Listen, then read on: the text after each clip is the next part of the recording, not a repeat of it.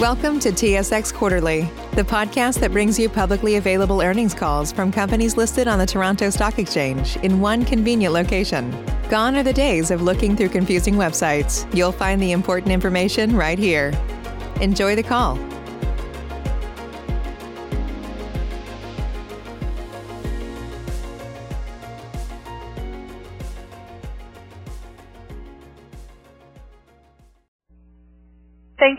Standing by. This is the conference operator. Welcome to the Trican Well Service third quarter results conference call. As a reminder, all participants are in listen-only mode, and the conference is being recorded. After the presentation, there will be an opportunity to ask questions. To join the question queue, you may press star, then one on your telephone keypad. Should you need assistance during the conference call, you may signal an operator by pressing star and zero. I would now like to turn the conference over to Brad Fedora, President and Chief Executive Officer. Please go ahead. Thank you very much. Good morning, ladies and gentlemen. I'd like to thank you for attending the Trican conference call. With me today is Scott Matson, our CFO, and Todd Thue, our COO. Um, I'd like to please refer you to our website, www.tricanwellservice.com, and on that website you will find the disclaimer that we'd like you to read in conjunction with this call. First, uh, Scott Matson, our Chief Financial Officer, will give an overview of the quarterly results. I will then address issues pertaining to current operating conditions and near-term outlook. Uh, we then open the call for questions, and uh, the three of us will be available here to answer any questions that anybody may have. I'd now like to turn the call over to Scott. Thanks, Brad. So again, just before we begin, I'll point out that this conference call may contain some forward-looking statements and other information based on current expectations or results for the company. Certain material factors or assumptions that were applied in drawing conclusions or making projections are reflected in the forward-looking information section of our Q3 2021 MD&A. A number of business risks and uncertainties could cause actual results to differ materially from these forward-looking statements and our financial outlook. Some of these risks and uncertainties may be further amplified due to the ongoing effects of the COVID-19 pandemic. Uh, and please refer to our 2021 annual information form and the business risk section of our MD&A for the quarter ended September 30th, 2021 for a more complete description of the business risks and uncertainties facing Trican. So during this call, we'll also refer to several common industry terms and use certain non-GAAP measures, which are more fully described in our quarterly MD&A. And as Brad noted, our quarterly results were released after the market closed yesterday and are available both on SEDAR and our website. So with that, we'll talk a little bit about the quarter. Uh, most of my comments will draw comparisons to the third quarter of last year, and I'll also provide a bit of commentary with respect to our results on a sequential basis as compared to Q2 of 2021.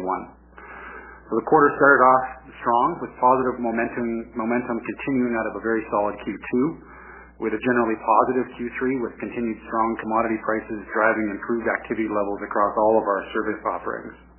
Revenue for the quarter was 164.5 million, a step change up sequentially from Q2 levels as we moved out of breakup and into the back half of the year, and up more than double compared to the 74.1 million we saw in Q3 of last year.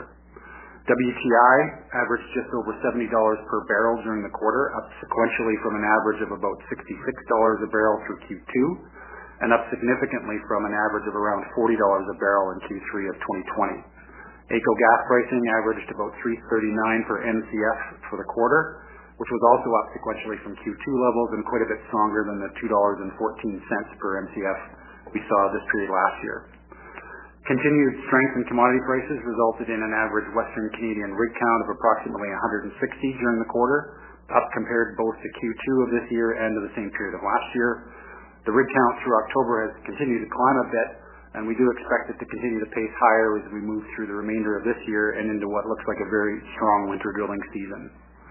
These factors led to higher activity levels across most of our service lines compared to the same period of last year and as compared to Q1 of this year, sorry, Q2 of this year.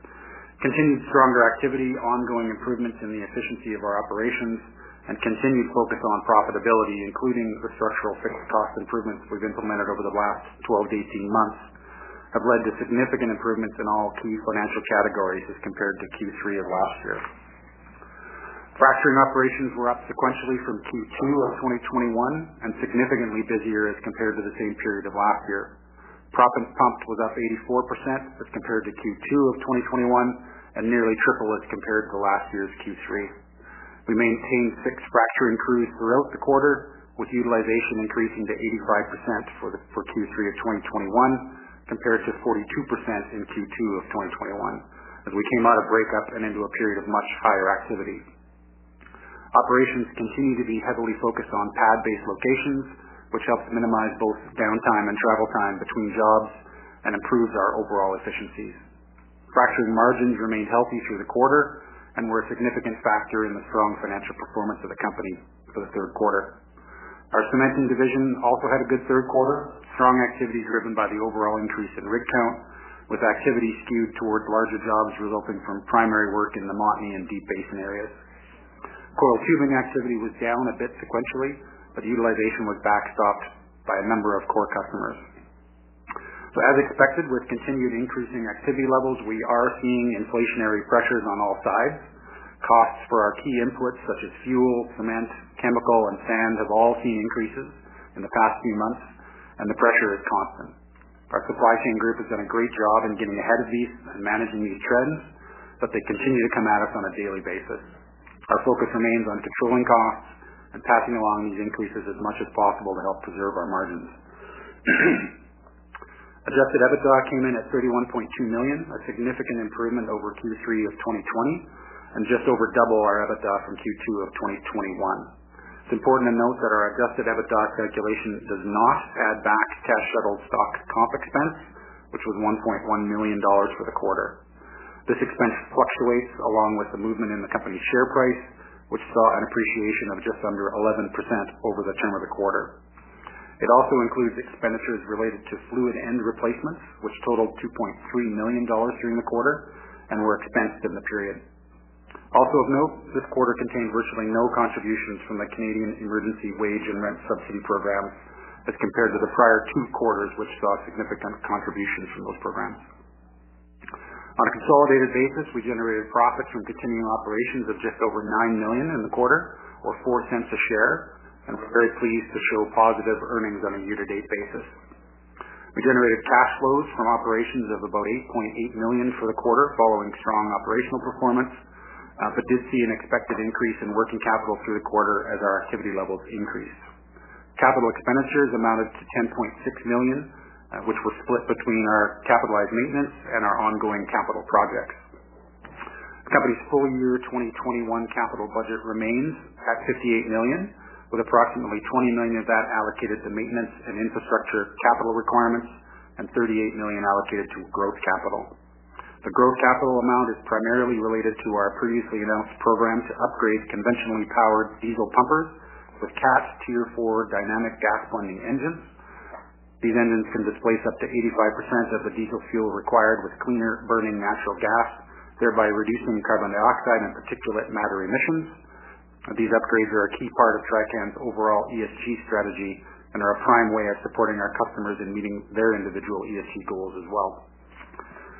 We exited the quarter with 37.6 million in cash and cash equivalents on hand, positive non-cash working capital of 66.5 million, and no drawn bank debt.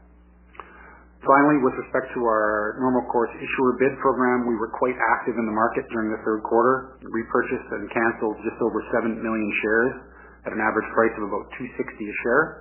And we continue to view share repurchases as a good long-term investment opportunity for a portion of our capital in the context of returning capital to our shareholders. So with that, I'll turn things back over to Brad, who will walk us through uh, his views on operating conditions and a bit of our strategic outlook. Okay. Thanks, Scott. I'm gonna make some general commentary, and I'll try to keep my comments as short as possible, but give you a bit of a flavor of the marketplace that we're working in today. Q3 was a really strong quarter, you know, in the context of what's happening out there. We started uh, very strong in July, and we were very active with a core group of customers. You know, we were on large pads that enabled us to work efficiently through most of the quarter. The quarter began with about 140 rigs running, and we averaged just under 160 rigs for the quarter.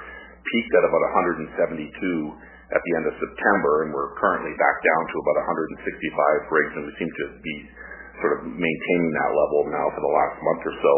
And just in general, when you think about the rig count, um and frac demand, I mean, generally what you want to do is, is deduct the heavy oil rigs from the rig count and then divide the remaining number by about five. And so there's, you know, there's roughly five conventional rigs per frac crew. And so that gets us to, to about 26, 27 crews today, which is in fact what we have. So the market's generally quite balanced. Um, we maintain really good market share in our cementing group, roughly 30, 35 to 40 percent of the market. And our cementing is, is very much focused in the Deep Basin and the Montney in both BC and Alberta. Um, COVID did have an impact on the quarter. Even though it was a good quarter, we actually had expected it to be better. Um, you know, we had rigs down in the second half of the quarter, you know, starting in sort of late August and throughout September, there was definitely reduced activity levels just due to the sort of the COVID um, case, the case spike that Alberta experienced that took rigs down, and of course that means there's less demand for frac crews. We did have our own COVID issues in the field that uh, made some of our operations slightly less efficient, although you know we have we do have enough staff that you know we can respond very quickly to any issues that we may encounter, and, and the, delays in our operations are they're extremely short-lived. But even the delay to the office by the by the office staff in Calgary, you know, we did think actually impacted the quarter. Um, throughout the quarter, we pumped about 480,000 tons of sand. 277,000 of those were internally sourced, meaning that the customer supplied the rest. You know, in general, that's that's not really a negative, but certainly isn't a positive trend. You know, we do typically charge corkage for customer supplied sand, but you know, we do want to keep an eye on that, and we want to make sure that we don't reduce our opportunities to make a profit. And so we generally try to, to gravitate towards customers that allow us to provide sand and chemicals. About 60% of the proppant that was pumped in Canada was Ottawa White versus the domestic um, source sand, and Ottawa White is almost invariably comes from the U.S. We continue to see increases in the ton of sand pumped per well, you know, as customers remain focused on on these resource plays and placing more sand on a per meter basis to get as much to get as much gas flow as possible. And we get asked a lot, you know, what inning are we in with respect to you know sand sand tonnage per well? And the answer is we really don't know, but you know we do think we're sort of in the seventh, eighth, or ninth inning of how much sand goes into a well and what we're seeing now is there's, you know, there's still, everybody's still gravitating towards the standard, you know, tried and true methods, but there is a little bit of experimentation with respect to less or more sand on a per well basis or just even the spacing. So it's always very difficult to, to tell you what inning we're in with respect, but it's, in general, it's a positive trend and, um, you know, generally means more revenue per well for us. Our areas of focus have, have not changed. We're very focused in the BC and Alberta Montney and, and the Deep Basin. We are we are active throughout the basin, but you know certainly 80 plus percent of our revenues would come from the from the Deep Basin and, and the Montney play in general. And even though commodity prices or gas prices have really spiked, you know obviously so has oil, and so activity has picked up in all areas of the basin. But we remain focused um, with the Montney and the Deep Basin. From a crew from a crew perspective, nothing's changed. We we ran with six frac crews throughout the quarter, about 17 cement crews, and about six six coil crews. And in fact, we still sit there today. You know, on the pricing side, we, we've been really vocal about the need for price increases since early spring. I think it was you know year end 2020 and after Q1 of 2021, I, was quite vocal about the need for price increases and and you know, generally, regrettably, I would say, achieving those price increases were much harder than we expected. We just did not get any support uh, from our competitors. Um, you know, we're still, even to this day, seeing um, some stink bids that would absolutely shock you in the context of what's happening. You know, E&P cash flows are at record highs. So our strategy hasn't changed with respect to moving prices up. Um, we're just trying to run a sustainable business. Um, and I think actually the customers appreciate the need for a price increase more than our competitors do. Um, you know, because they they know we're not gouging them. We're just we're just trying to run a sustainable business. Um, but you know, definitely prices need to go higher. You know, fortunately, we didn't we didn't necessarily get the price increases we did we were looking for, but we did get them. Um, so we we did offset more than offset inflation. and you know the customers were very receptive to us passing on any inflationary cost increases that we were we were experiencing. You know, late in the quarter, we did we did talk about price increases again, and we have had price increases recently in all of our service lines, particularly fracturing and cement. Um, as you know, we're we're basically operating at full capacity as an industry. We expect inflationary costs to continue. Um, there's not that's certainly not going away, and we'll stay diligent on on sort of informing our customers about those costs and making sure that we can recover those costs to avoid any kind of margin erosion. On the cost side, you know, I'm, I'm happy to report that we've kept our G&A and our fixed costs constant, um, even reduced them in certain areas. So as the activity and the revenues have gone up, you know, we're we're diligent about making sure we keep our costs down. We've implemented lots of initiatives throughout the company over the last few years and we're continuously looking for for new ways to manage our company more efficiently. And and what this means is obviously as costs stay constant as revenue is going up, you know that ratio gets better, and that's what operating leverage is. And that's the great thing about the pressure pumping business. Um, in an up cycle, it's um, it's fairly exciting, and there's lots of operating leverage. You know, because we kept our our costs constant in, in an increasing market, we did have good EBITDA and free cash flow in the quarter. And I really want to focus, I want to try to focus the conversation around free cash flow, just given, given the age of the fleet, whether it's in Canada, the U.S., doesn't matter, but just given the age of the fleet, I mean, the maintenance, whether it's expense or capitalized, or doesn't matter how you treat G&A, um, whether it's on the income statement or it's in the divisions, you know, I want to make sure that, you know, we talk less about EBITDA and, and more about free cash flow because, of course, that's all that matters. And free cash flow sort of catches everything. And so I, I think we need to sort of get away from focusing on EBITDA and talk more about free cash flow just to just to uh, account for all the differences in how people how people treat maintenance and, and G&A. Now, on the supply chain and on the supply chain side, I mean, it, it's certainly an area of concern. Um, you know, it's been a major issue in managing our business throughout these higher activity levels. We've done a very, you know, our group, you know, I'd like to thank our group continuously because they've done a fantastic job of managing our supply chain and making sure that we have products on a timely basis at good prices. Um, but, you know, the entire supply chain industry-wide, whether it's, you know, parts, chemicals, sand, doesn't matter, it's all starting to feel stressed. And as we know, you know, they're better at passing on price increases than we are. Um, so, you know, we're actively working with our suppliers to ensure that, you know, we not only have good prices and, and we have long-term relationships, making sure we actually have the products when they're needed. Um, we have, as expected, we, we had inflation across the entire supply chain in the last sort of six months especially, although I have to say the inflation was less than we expected. You know, things like um, diesel obviously floats with oil price, but third-party trucking and logistics, the, the demand for those those goods and services are much higher than the supply. You know, on the sand side, tier one sand suppliers out of the U.S. are basically operating at capacity because it's not just what the mine can produce, but it's how much of that sand can you put in a rail car. You know, there's only so many so many rail cars available, so many rail lines uh, operating in Canada, and so that system feels fairly stressed and you know the increased sand volumes that we're that we're pumping is putting a strain on our logistics. And you know we've now sort of we've had to focus on making sure that we have access to transload facilities, particularly in Northeast BC. But again, you know our our supply chain group has done a fantastic job at making sure that this has been generally seamless through um, what has been a very sort of stressed inflationary environment. On the chemical side, you know we've all seen what's happened to to uh, shipping costs and, and container availability.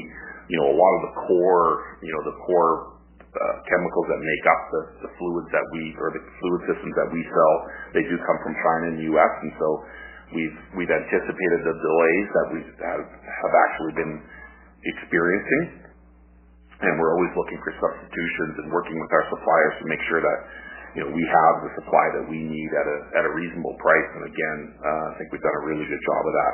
On the cement side, we experienced lots of cementing product issues, but the summer construction season's over now, so you know we should be good for the winter. And you know even things like hotel costs, just you know due to COVID with the, the labor shortages that we're experiencing on in, you know in the hospitality sector, you know it's, it, everything's been affected, and it just all that happens is you you know you have to make sure you're doing a much better job at managing that, and the companies that manage it well um, will be rewarded. So the outlook for the rest of the year and into 2022, I mean, we have fairly good visibility, I would say, until breakup, and and our schedule is very busy until breakup. You know, E&P cash flows are at near at all-time highs almost, and you know their wells that they're drilling are paying off in in, in a matter of months, you know, not a matter of years, and that's a good thing. You know, uh, we certainly need our customers to make money so that the industry can be healthy.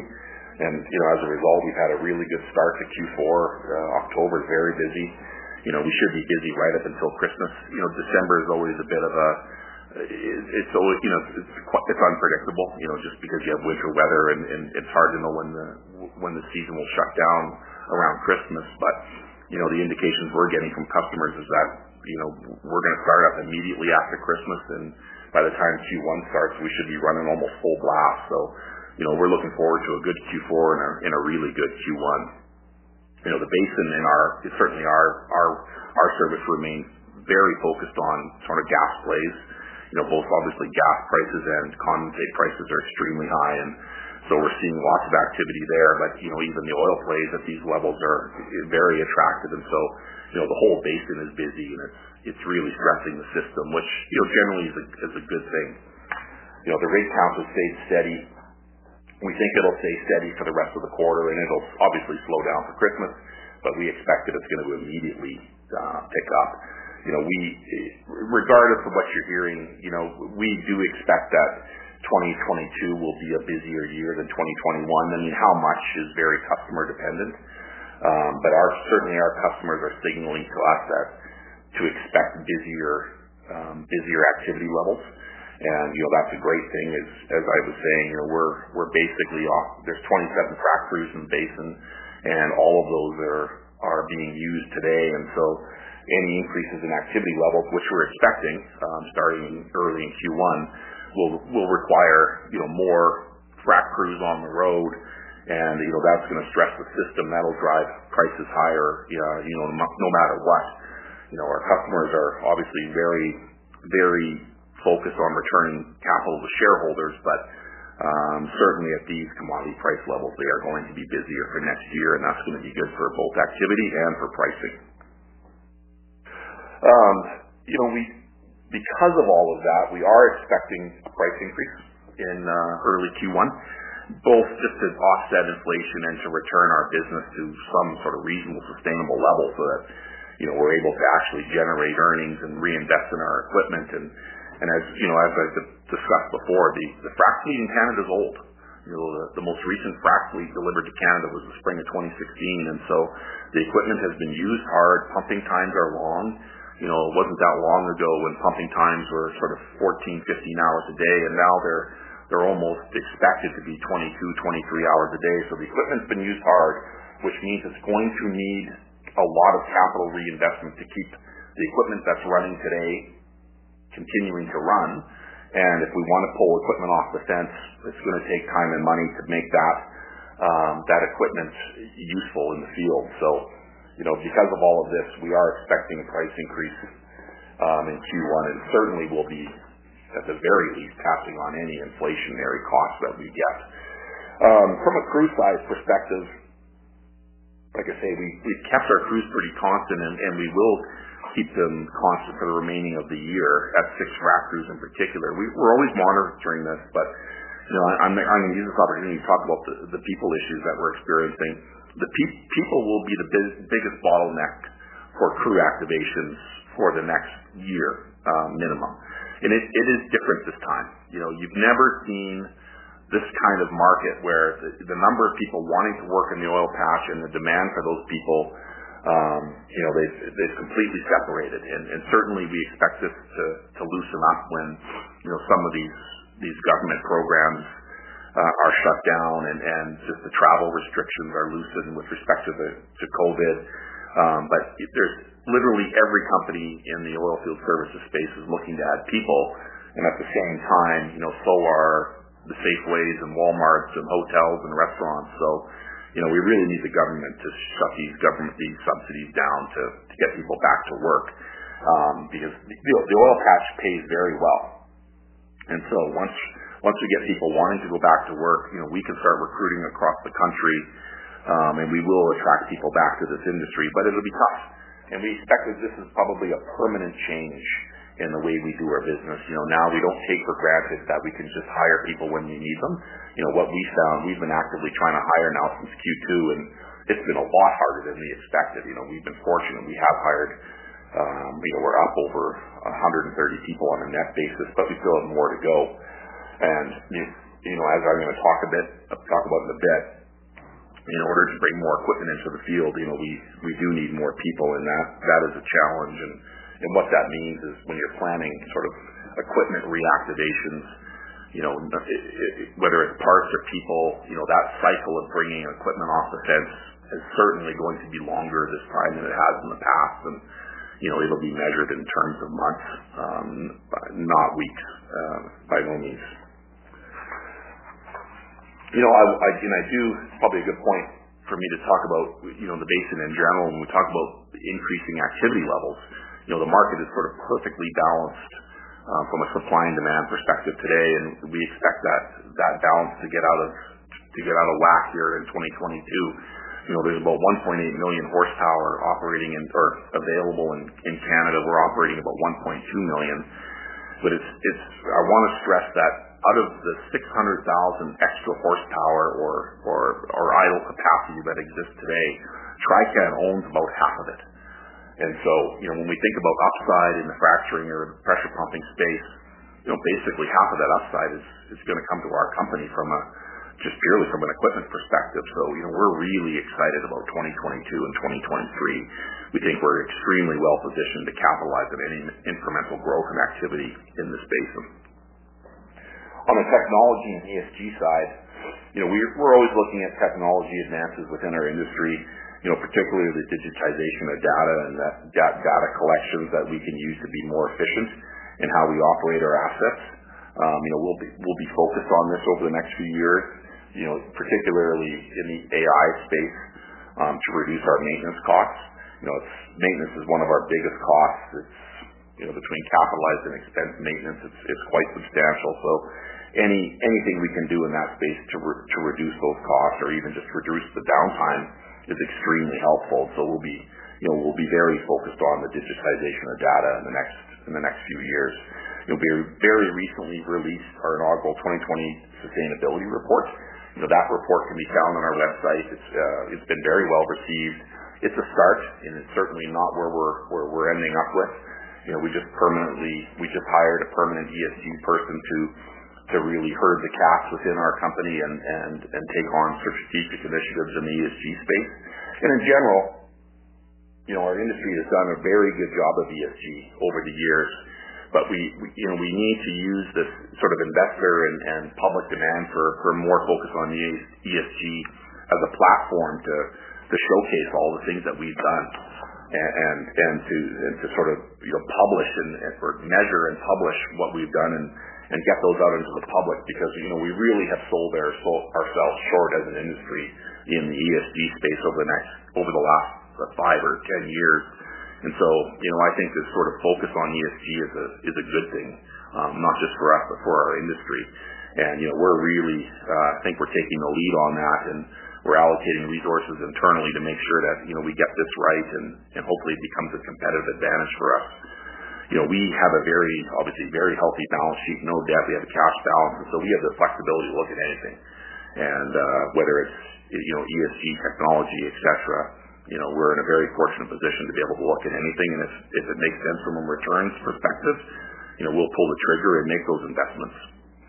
You know, our customers are very interested in new technologies, and in general, I would say they understand that some of that technology needs to come with a price premium. So, um, you know, we've had great conversations with our customers over the last six to nine months, and uh, we'll continue to do so. You know, we've done a great job on the environment side with reducing emissions, particularly with the new Tier 4 pumps and idle reduction technology and, and just even our fluid systems to reduce the amount of fresh water that we use but we've also done a good job on the governance side. And Deidre, that the, the, the, the woman that we've hired, you know, she's going to make sure that we we up our game on the social side. Uh, so the S component of the ESG, and uh, we're going to make that part of the company's culture going forward, and and that hopefully will distinguish us from the marketplace.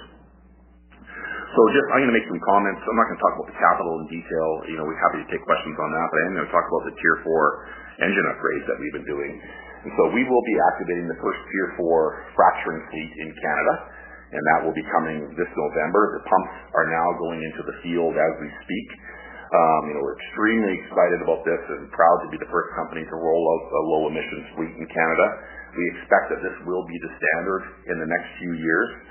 Um, we have had some delays in manufacturing, but nothing significant, and an actual fully functioning spread with you know 100% DGB engine we should have in the field operating by November. And, and of course, that fleet is going to Tourmaline. And, you know, so we previously we had said that that will be our seventh frac crew. And actually, we, we have changed our mind on that. We are going to stay at six frac crews. And uh, we just don't have the people to put a seventh frac crew on the road right now. And so this new Tier 4, um, you know, gas engine uh, frac pumps will displace the old Tier 2 diesel equipment that we've been using. And, and so we are expecting that we're going to get our staff in place to call this a seventh spread for sort of January 1. Um, and, you know, certainly we seem to be on schedule for that. And we haven't had any cost overruns. Initial reports from the field on, on, the, on, the, on the few pumps that are out there already have been really good. Um, we've been getting great gas substitution which of course is the idea behind this technology. We, you know, we get up to 85% diesel displacement, which is a big cost savings for the customer, and, and just as importantly, it's, it's, it's helping reducing emissions um, from diesel and from methane slip. Um, so we're very happy with how the equipment has performed uh, to date. Um, it is important to note that this equipment is priced at a premium. You know, I, I, I want to make sure that our that our shareholders understand that, you know, of course, we're not investing 20+ plus million to upgrade equipment and not expecting a return on that investment. So the customers have been have been receptive to that. They understand that, you know, the cost savings that they're experiencing from a fuel perspective is a positive thing, and the emission reductions is a positive thing, and that, you know, we need to share in that as well. And so we've had lots of great conversations, particularly with Tourmaline, on on getting this equipment to work, but it, you know, we are charging a premium price for this equipment. Manufacturing on the second Tier 4 DGB spread has already started, and it will continue to to unfold over Q4 and Q1. And so we will have our second Tier 4 natural gas fleet available probably early Q2 of next year at the latest. Um, and you know, we expect, as I said, we expect this technology will become a standard in the next few years. On the M&A side, uh, very quickly, you know, we remain focused on getting our existing equipment that we own into the field. That's by far the most profitable thing that we can do. Our company is set up to, uh, operate a much larger fleet. Um, so anytime we bring a fleet off the fence and put it into the field, all of that field margin or that contribution margin goes straight to our bottom line. And so by far that is our best investments, you know, and, and when we were buying shares back at book or even sub book or slightly above book, that obviously was a very attractive investment as well. So on the M&A side, you know, we, we're, we're always open for the right transactions and we, we're, we're always looking, um, but our, you know, our focus is, is differentiating ourselves from an equipment perspective and in getting our idle equipment to work. Um, you know, we're always we're always looking we're always available to the right deal, but um, you know, we're trying to do what makes the most financial sense uh, for our investors. The new Super Beets Heart Chews Advanced is now supercharged with CoQ10. Support your healthy CoQ10 levels and blood pressure with two chews a day. Visit RadioBeets, B-E-E-T-S dot com and save 15% with promo code DEAL. Ah, spring. Nothing like the world progressing towards summer to inspire your own progress. That's what life's all about in your career, relationships, and your finances. Let's talk about that last one With the Chime Secured Credit Builder Visa credit card, it's easy to start building credit with everyday purchases and regular on time payments with no annual fees or interest. And if your credit score grows, so could your opportunities for lower rates on loans, like for a car or home. Sounds like progress, right? With Chime Secure Credit Card, you can start improving your credit scores right away. Get started today at chime.com slash build. That's chime.com slash build. Chime. Feels like progress. The Chime Credit Bill Visa Credit Card is issued by Bancorp Bank NA or Stride Bank NA. Members FDIC. Out-of-network ATM withdrawal and OTC advance fees may apply. Terms and conditions apply. Go to chime.com slash disclosures for details. Uh, I think I'll stop the call there, and I'll hand the call over to the operator. So thanks for listening, and Thank we'll take you. questions from here. We will now begin the question and answer session. To join the question queue, you may press star, then one on your telephone keypad. You will hear a tone acknowledging your request. If you are using a speakerphone, please pick up your handset before pressing any keys. To withdraw your question, please press star, then two. Our first question comes from Andrew Bradford of Raymond James. Please go ahead. Thank you. Good morning, guys.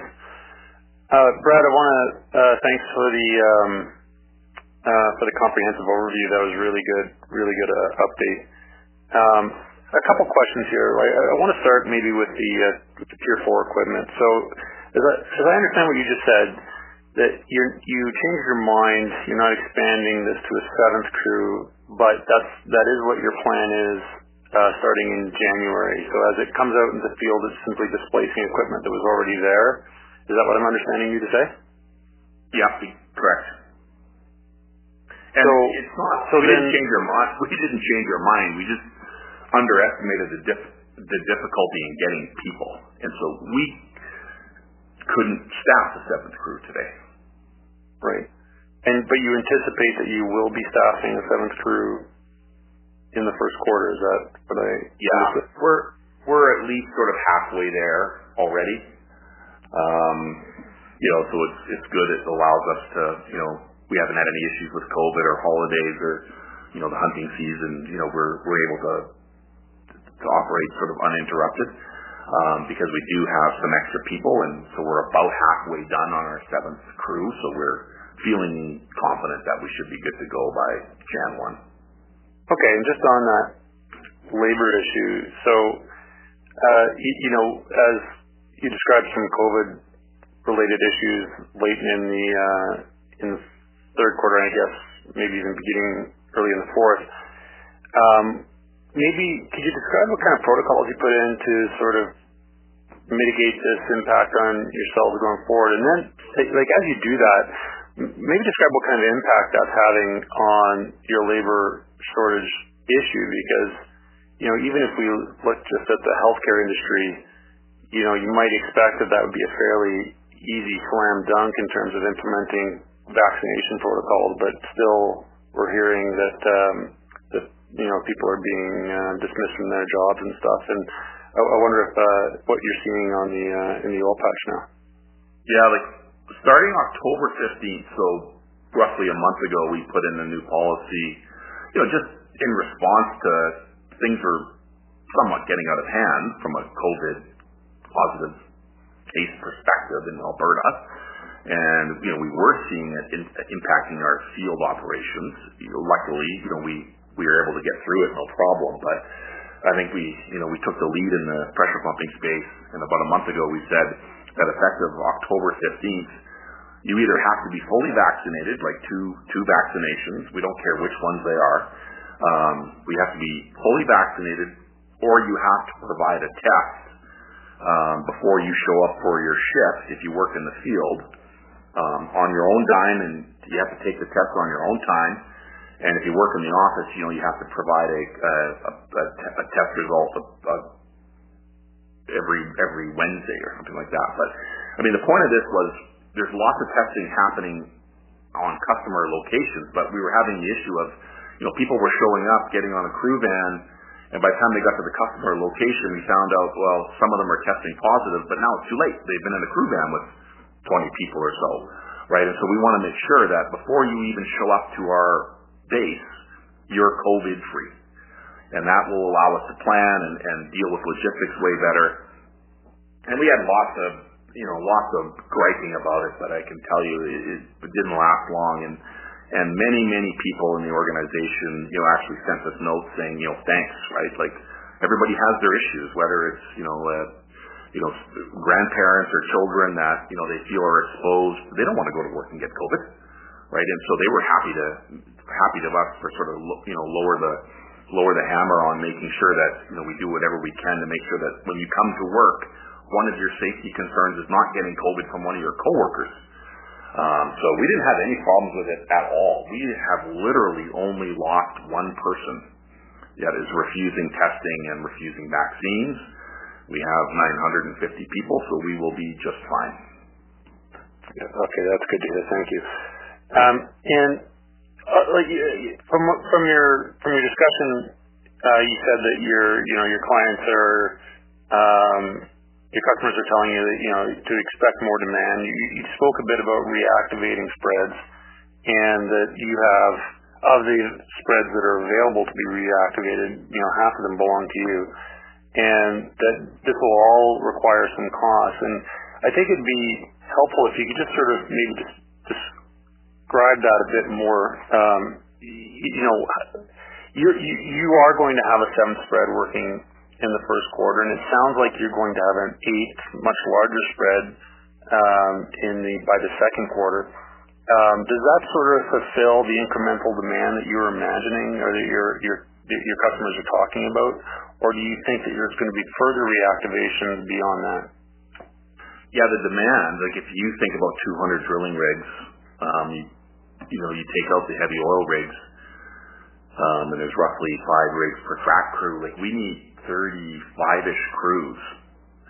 We're not going to get there as an industry. Um, we have 26, 27 today, and as we're finding, we couldn't even add one.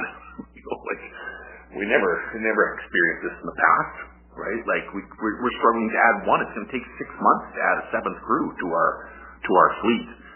So there's no way we're going to get there, and, and that's a good thing. Maybe you know to finally get this price up off the floor from COVID levels, and and uh, you know have real businesses.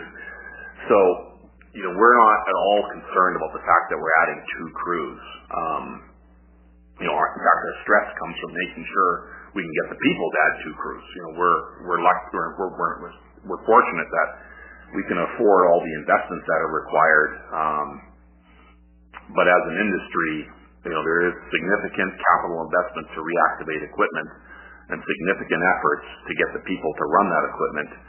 Um, and it's going to be very, very difficult to get to 35 crews for next year. Oh, okay, I wonder if you could then maybe reconcile for me. So that's, that, this is my understanding as well. But I wonder if you could reconcile that with the idea that you're you are you are seeing your existing customers stink bid by competitors, which can only really happen, I think, if they have windows or if they're trying to secure a new anchor customer or something to that effect. Yeah. But that must mean that they have available space. And I'm trying to yeah. reconcile the tightness of the industry with these windows that you that you that, that must exist across the industry. Yeah, you think about that all the time, and because we're having a hard time making sense of exactly that. And I think what it is is is you know maybe we just have more um, predictability, or you know our customers are maybe you know we're we're we're lucky to have the customers that are giving us sort of long term scheduling that we're there's we don't have a lot of angst over our schedule in January February already. You know it's it's October and already we're you know we're sort of booked for Q1. Whereas if you know if you if if you're a company that doesn't have long term customers or customers that don't give you you know if every month you're fighting to fill your board, even though the board gets filled every time, there's still you know you're still anxious about that white space that's a few weeks out, and then it it just you know drives that kind of pricing behavior to make sure that the board gets filled. You know if they just had a bit of faith, like do some basic math, you know, and you may not see it today, but it will get filled right? I mean, we don't have the capacity to take on a bunch of work that we don't already have booked, right? And so it's got to get done. Um, and so I think what's happening is just the, the anxiousness over the lack of predictability a couple of months out is driving that pricing behavior. That's, I mean, I don't, that's the best I can do because you know we obviously think about this all the time. Yes. Okay. No, thank you for that. Uh, last question here, I promise. Um, so you you have um, you're, you're currently pushing this the the tier four equipment into the uh, into the patch. Um, you'll have that you'll that'll form a seventh crew in the first quarter. You'll have um, another crew, another ESG crew in the second quarter. So, and you also said though this will become the industry standard. So, for how long do you think that you have this first mover advantage where a tier four crew is differentiated before it becomes before a tier four crew just becomes called a crew?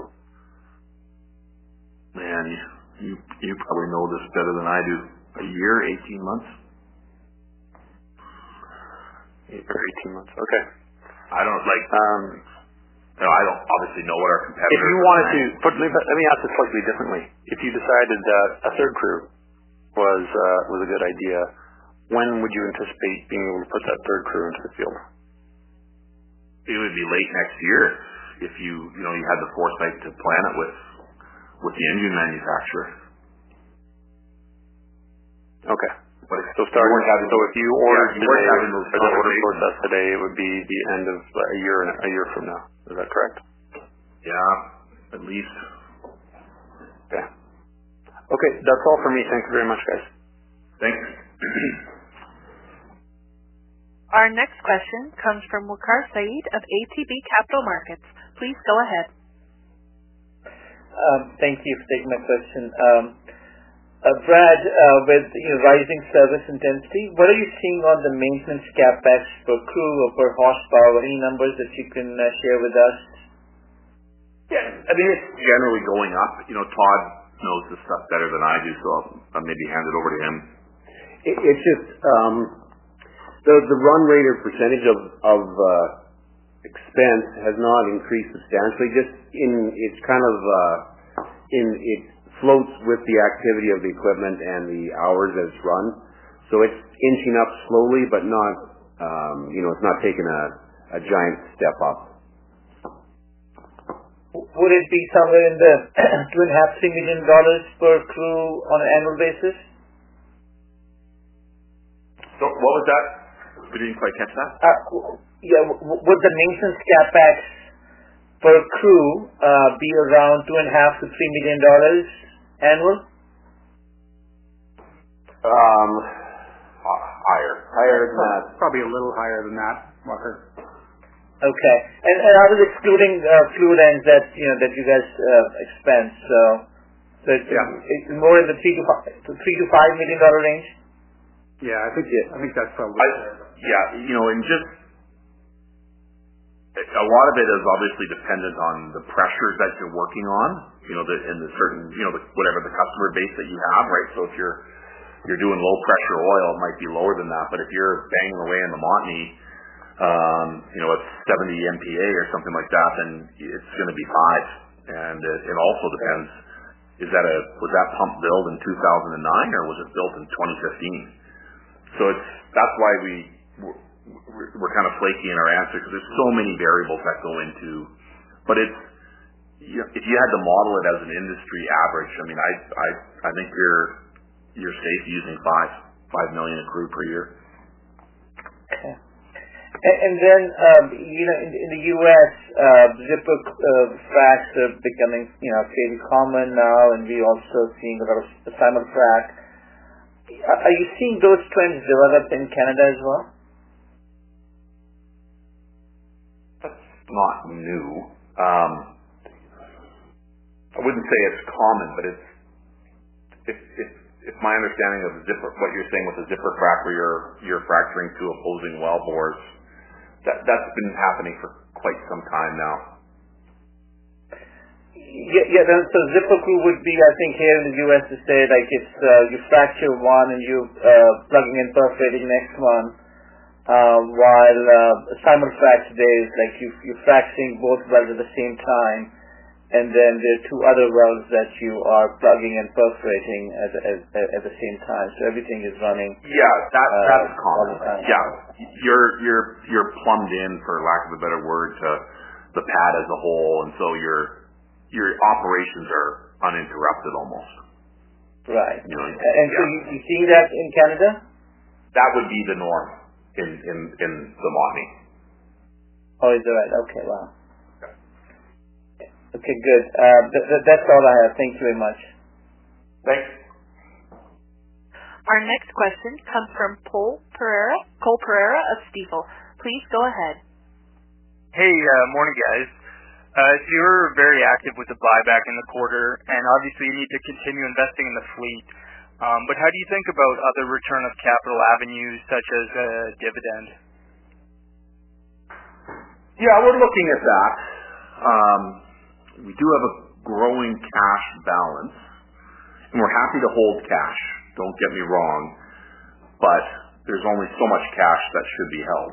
Um, and we're not going to discuss maybe the exact levels at this point, but we do feel we may exceed those sort of internally imposed thresholds um, by the end of next year. And, so certainly, you know, dividend conversations have started to enter into board discussions, but there's not really anything more to report at, at this time. Um,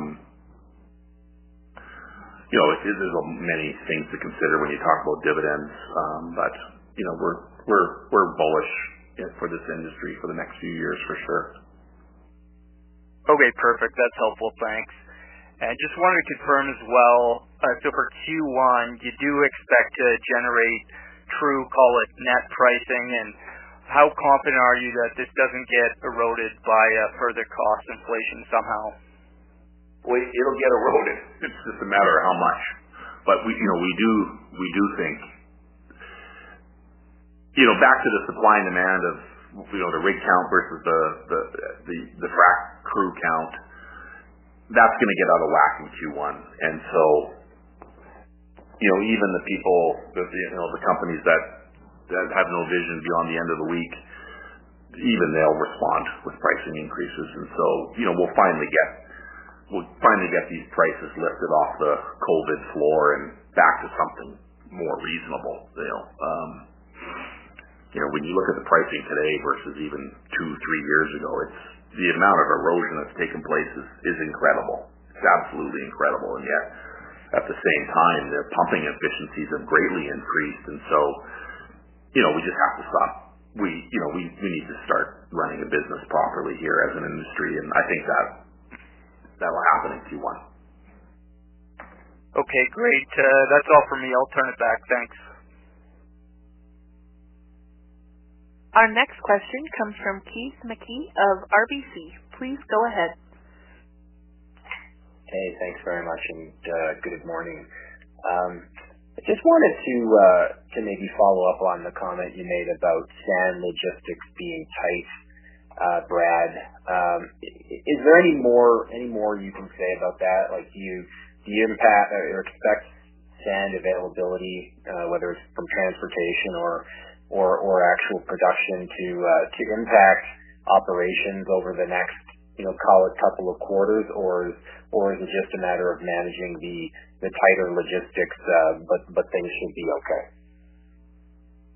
Um, the the sand supply, like Brad mentioned, the, the sand supply from out of the uh, out of Wisconsin in the U.S. is approaching you know maximum levels of what they can produce or ship to Canada it's probably you know the planning and the logistics part of it, and the transloading is an important piece uh, to, to take out the you know the high demand cycles, or or try to plan with your customers about reducing the high demand cycles. But um, you know there's a higher concentration of activity um, into Northeast BC, so there is some limitations to transloads, uh, and then just you know there's only one uh, one rail line going in there as well. So um, probably near term, no shortage worries, but longer term, definitely needs to be some um, changes or, increase to supply um, logistics and transportation.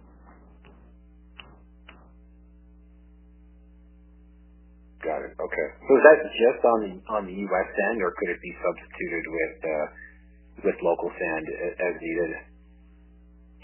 It certainly could be. You know, that, that is, sometimes that's a customer preference about which sand type they would want to use in their in their uh, treatment. So there is uh, adequate uh, Tier 2 sand supply in Western Canada and to fill the void if there was one. Just transportation, again, because the location of that has to come from you know central Alberta, mainly up into Northeast B.C. There again, that requires transportation, whether that's rail or trucking. Got it. Okay. Thanks for that. And and one more for me, just to go back to pricing. Don't want to harp on it too hard, but one of your peers hosted a call this morning and discussed you know, uh double-digit pricing increases for next year, call it North America-wide. Sounded like maybe Canada didn't dip as hard in the last couple of years as the U.S., so may not increase quite as much Uh, through through the next year. But given you know, the shortage that you foresee in Q1, which may uh, perpetuate through the rest of the year, would you have a similar view of pricing, you know, where things will end up throughout next year, beyond maybe just beyond the you know supply-demand imbalance we might see in Q1? Or or are you now you know, more pessimistic or or optimistic about about that level of pricing improvement? Well, I hope he actually opens up the books to his Canadian operation and has a look at his pricing. He certainly needs double-digit pricing increases to even compete with the rest of us.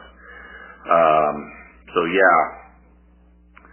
But as an industry, I would think double-digit price increases are likely, You know, by you know whether it's Q1 or Q3, it's you know, it's it's likely. This this is not even a customer resistance issue. Like this this is a this is a frac company issue. The price erosion that's occurred, is it's incredible, right? It's 40% in the last couple of years. So if uh, if we can all just relax and and you know do some supply and demand work and and get a get more comfortable with where we're going to be, Um, I think that those kind of price increases would be would be totally reasonable. Got it. Okay. That's good for me. I'll turn it back. Thanks very much. Once again, if you have a question, please press star then one. Our next question comes from Josef Schachter of Schachter Energy Research. Please go ahead. Good morning, Brad and Scott. And congratulations on the much-improved quarter. I have three questions. Uh, first one, going back to the dividend, which you said is something you're contemplating with the board in 2022. We saw High Arctic do a special dividend because they didn't want to uh, handle a commitment on a regular basis. Are you looking at special dividends if you want to keep your cash balance, or if there's any concern about prospects moving forward in the industry if competitors don't give the pricing you need to to justify spending more money?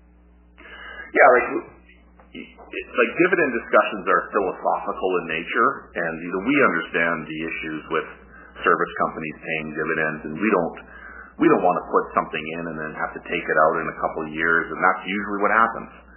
Um, so when we think about dividends, you know, we we think about you know really low base dividends or special dividends or maybe no dividends, right? I mean, maybe we we we up our NCIB activity and and you know we we our return of capital comes in that form. Like we're it's early early days, and we're open to anything, and we're not going to back ourselves into a corner by any means and and you know get ourselves into a position where you know we have regrets over what we what we did. And and uh, you know dividends are dividends to me, whether they're regular or special. I'm I'm certainly a fan of the special dividends, um, just to maintain flexibility. But you know, like I said, maybe you know maybe we we allocate the money via the NCIB instead. Um, or maybe we find a great uh, deal to do next year, and and we don't do any kind of dividend for NCIB. Like you know, it's we're evaluating all of our options, and and we'll you know we'll do a thorough analysis and be very thoughtful about what we're going to do. Um, and I can assure you that whatever we decide to do, we you know we won't have regrets over, and and we'll do whatever's best for returns and what's best for the shareholders. Good. Uh, second question: the the eighth um, crew, frac crew, the tier tier four um, that you're bringing on in the spring of 2022. Um, you've announced that Tourmaline was customer for the first fleet. Um, is there one customer for that um, second fleet, or is it two or three companies that have done it in a consortium to tie it up uh, between them? Yeah, we're still, you know, we we don't like to talk about the customers unless we sort of have specific specific permission from them to discuss it. So I don't I don't really want to talk more about that, but it the the the equipment would be for our core customer base. And just like uh, Tourmaline thought it was something to uh, um, inform the the street about because of the USU improvements, do you think at some point these customers would be wanting to also disclose? And you're just waiting for them to do that? I yeah, I don't. I don't want to speak for them, but um, okay. Yeah, last one for me is um, growth. Um, you mentioned you know that uh, there might be something that could be an acquisition. Uh, on slide three of your new presentation, you go through the four quadrants: drilling cycle, completion cycle, production cycle, full cycle technical expertise. Are you looking at acquisitions to add on top of your three basic businesses right now, or are you looking to grow the three basic businesses? Yeah, we're open to any of that. You know, like it's when you sort of look at your board of acquisition opportunities, and it's it's all of the above, right? There's there's there's things you'd like to do within each division, and there's you know new divisions to add. Um, so we're not like there's there's so many things that go into the evaluation, but you know first and foremost it's return on that investment. Um, so we're open to, to any of them. And if you're looking at acquisitions, would it be also to grab manpower? Would that be something where if the equipment was decent and you were able to get the manpower, given the manpower shortage and the question about adding a third um, tier uh, tier four unit, would that be something that would fit in the equation? Yeah, absolutely. Yeah, absolutely. I mean, it's you know, whether it's you know, consolidation for cost efficiencies used to be the sort of the main motivator, and you know now it you know you, you not only do you get cons- consolidate cost efficiencies from the consolidation, you know getting crews is a material issue now. Yeah. Right. As long as the equipment's not, not old and tired, it's something for sure we look at. Yeah. Super. That's it for me. Thank you very much. Thanks.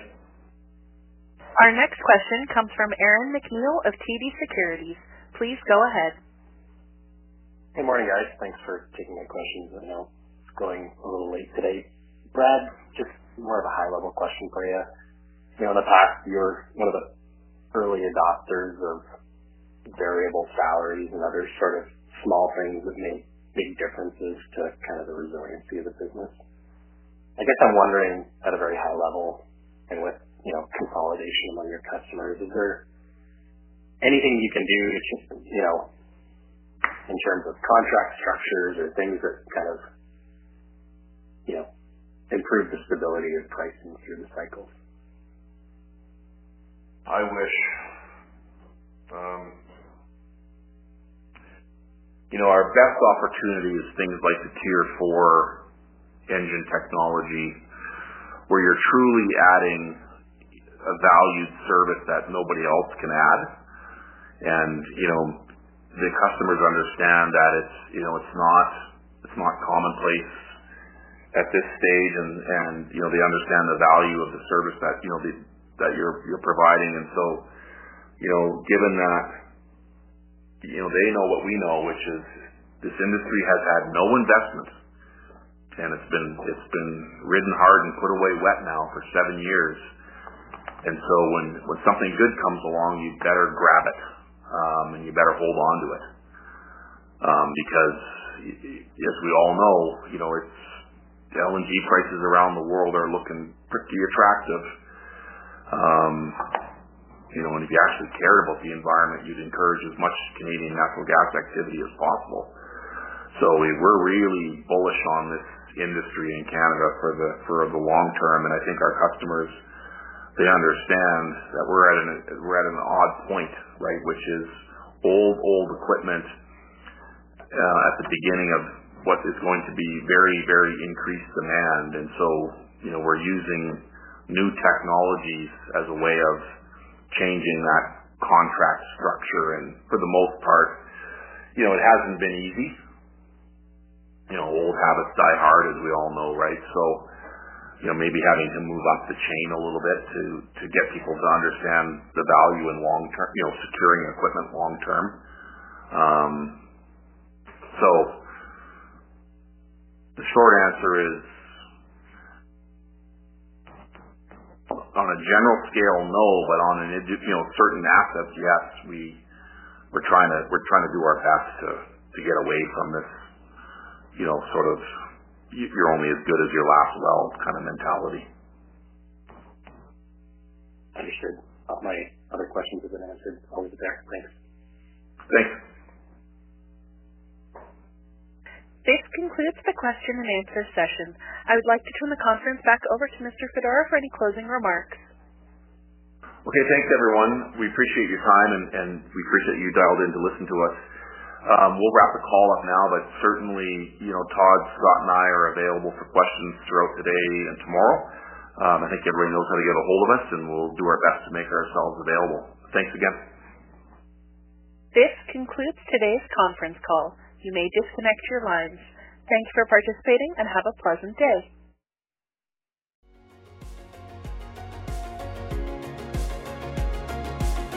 Thank you for listening to TSX Quarterly. If you enjoyed the cast, remember to leave a good rating. And remember, for any additional inquiries, please consult the company's investor relations section on their website. See you next time.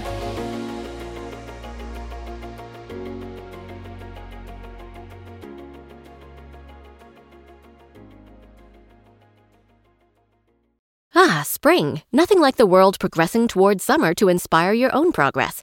That's what life's all about in your career, relationships, and your finances. Let's talk about that last one. With the Chime Secured Credit Builder Visa Credit Card, it's easy to start building credit with everyday purchases and regular on time payments with no annual fees or interest. So your weekly grocery run can feel even more productive, and that morning coffee can taste like a little victory. And if your credit scores grow, so could your opportunities to get lower rates on loans, like for a new ride or finally having a home to call your own. Sounds like progress, right? With Chime's secure credit card, you can start improving your credit scores right away. Get started today at chime.com slash build. That's chime.com slash build. Chime feels like progress. The Chime Credit Builder Visa Credit Card is issued by the Bancorp Bank NA or Stride Bank NA members FDIC. Out of network ATM withdrawal and OTC advance fees may apply. Terms and conditions apply. Go to chime.com slash disclosures for details.